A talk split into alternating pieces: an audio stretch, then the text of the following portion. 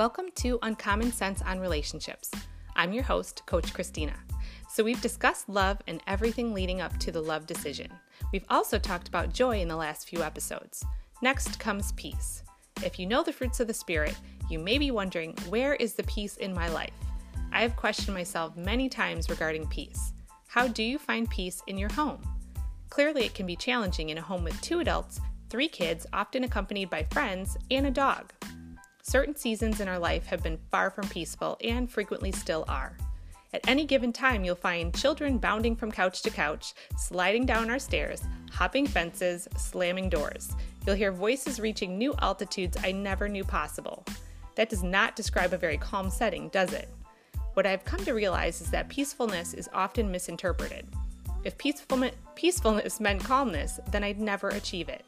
Shift your perception of peace to mean at peace with. That will be your game changer. I think to myself, I've neglected three check marks on my to do list today, but I'm okay with that. My house looks like an addition of toy hoarders, but the kids are enjoying every moment.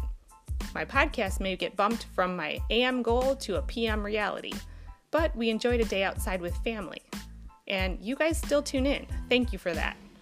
It's rearranging your priorities, making the best decisions for your relationships, and being at peace with the outcome because that is what shapes the dynamic of your household and ultimately your life.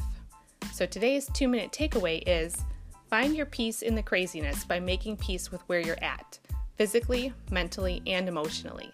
Hint if your priorities are where they should be, so are you. I hope you enjoyed this episode. Tune in again next week. Until then,